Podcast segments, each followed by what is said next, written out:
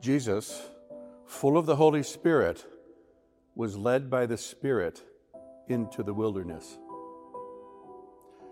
I was newly ordained when those words jumped off the page, landing indelibly in my mind. As Luke tells the story, Jesus has just been baptized in the Jordan River when a voice was heard to say, This is my beloved Son, with whom I am well pleased. Then, immediately, this so called beloved Jesus was led smack into the wilderness by the Spirit, where he was confronted by a devious tormentor playing hardball with his heart and soul. Here's what struck me back in my mid 20s. I had assumed that being spirit filled should lead one to inner peace and some comfort, health, wholeness, happiness, all those good things. In part, I thought that's what the church was offering to people by way of faith in Jesus. Positive faith thinking led to positive and happy outcomes. Wasn't faith a ticket to having problems, concerns, and sufferings managed, if not outright solved? I'd already done my seminary training. I knew the work ahead wasn't necessarily going to be easy, but somehow I had missed that phrase about the Spirit leading Jesus into the wilderness which gave the idea of being spirit filled and beloved a whole new set of meanings. Emerging from the desert and set out on a three year journey, health, peace, human dignity, justice, and the well being of all people, most especially the well being of the least, the last, and the lost, clearly drove Jesus' mission and ministry. But then, as the story is told, he didn't heal everybody of everything. He wasn't some supernatural magician. When Satan suggests that Jesus could relieve his hunger by turning stones into bread, and by extrapolation, everyone else's, Jesus points to an altogether different agenda rooted in human character. The beloved Jesus was led into the desert to confront his nemesis and all the astonishments he offered. Am I clear here? The one with whom God was well pleased, was led into the wilderness. That's the way all three of the first Gospels put it. Now, there's an archetypal aspect to this that today we might call a version of the hero's journey, where a rigorous inner work is required regarding one's integrity and identity as a child of God. Jesus went into the desert to fast and pray in large measure to discover who he was and whose he was. He was led there because of the important work ahead. Emerging from the desert, he began his ministry. That's how the story is told. It's upon this spare structure that our season of Lent is built, when we're invited to go into the wilderness ourselves, as it were. Interestingly, the American Protestant church has tended to downplay and even ignore this season. There are a number of reasons for this, but the most up to date reason has to do with our well fed desire to promote all things positive and upbeat. This explains why there will be relatively few folks at a Good Friday service, and the church will overflow on Easter. Easter is happy and up and hopeful. Good Friday is a downer, depressing. If we were in sync with our culture, we'd let Good Friday slip away for good and get on with the party. The problem with this has to do with the content of the basic story we tell in here. Well, the basic story of our own lives. God's beloved was sent into the desert to contend with the powers and principalities that competed for his allegiance at the beginning of his mission and then again at the end as well, and at various points along the way, just like us. If we miss this, we're going to miss the guts of the story. And if we miss the guts of the story, Easter has little to commend it except as a happy springtime celebration stripped of its potency. Strip the guts out of the story, and we should just as well leave Easter for only eggs and bunnies.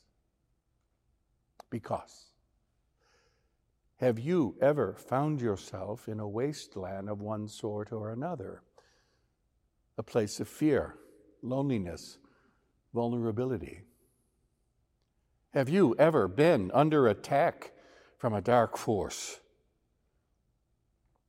As news from Ukraine has captured your attention, have you seen human wastelands that hold millions of people in the clutches of despair, terror, hunger, and violence?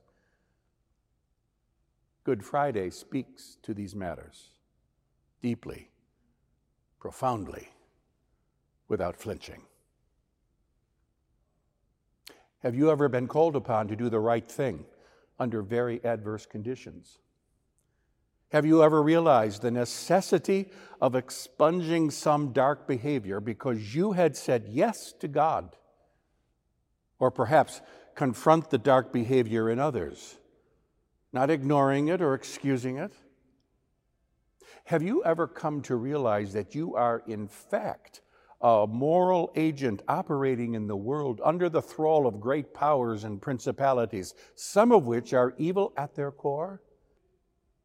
As Black History Month just came to an end, I was reminded that from the time of Columbus' so called discovery of the New World to the year 1800, roughly a 300 year span, approximately a million and a half Europeans migrated to the Americas.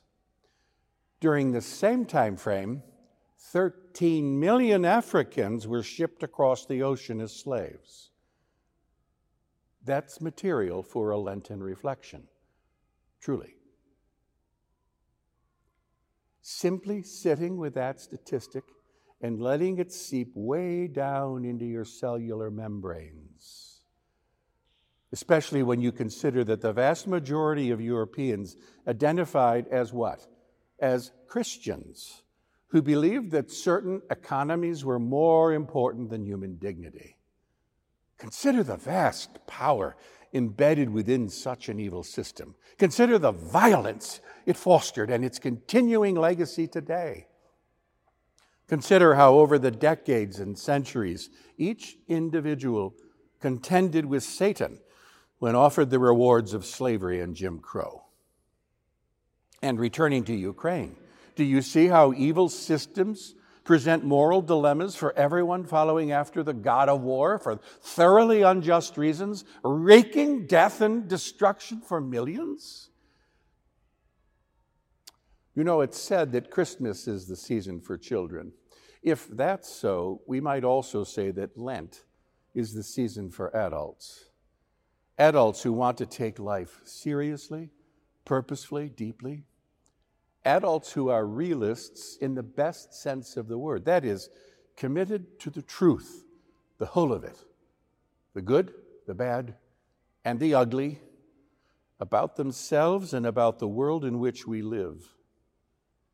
Adults who also have a robust hope despite the shadow side of truth, a hope that is itself profoundly truthful because it has not flinched from taking the whole human story and found it all within the open hands of God.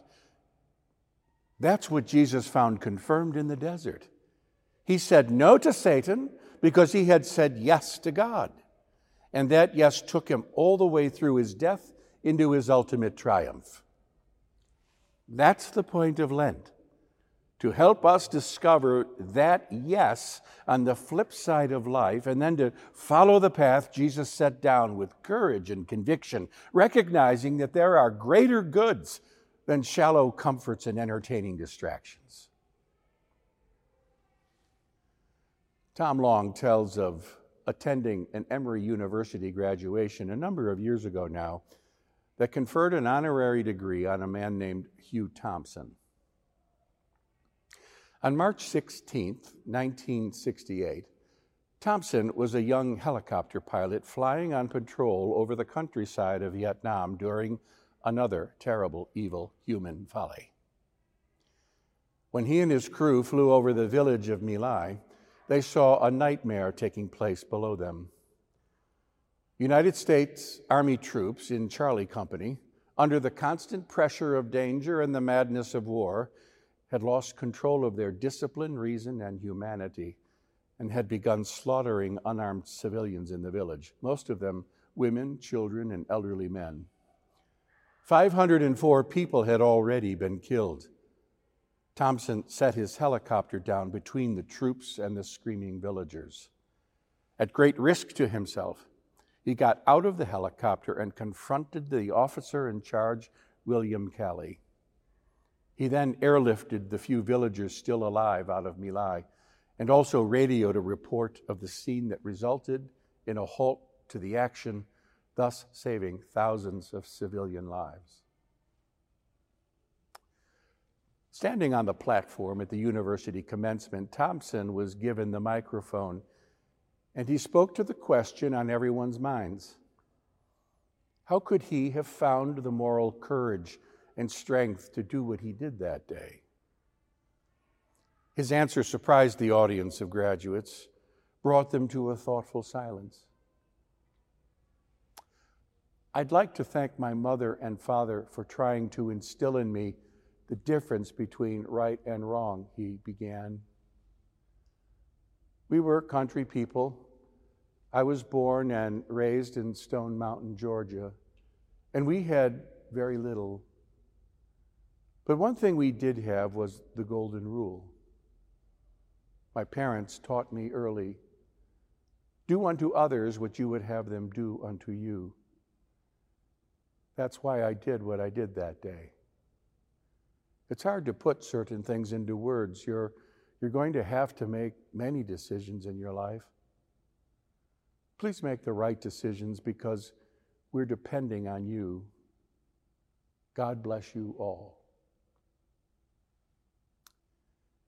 It took the military 30 years, 30 years before it acknowledged Thompson's heroism when he was awarded the Soldier's Medal. In the three decades prior to the award, he received regular death threats. Dead animals were routinely placed on his porch, and many considered him a pariah. Hugh Thompson was a man who contended with the powers and principalities, who had learned to quote scriptural wisdom the way Jesus did when he was out in the wilderness. Jesus said, It is written, Worship the Lord your God and serve only him. Hugh Thompson said, Do unto others as you would have them do unto you. And so he did. And he paid dearly for it. He was just 24 years old when this decision point came to him. Friends, the season of Lent begins. How is it with your soul?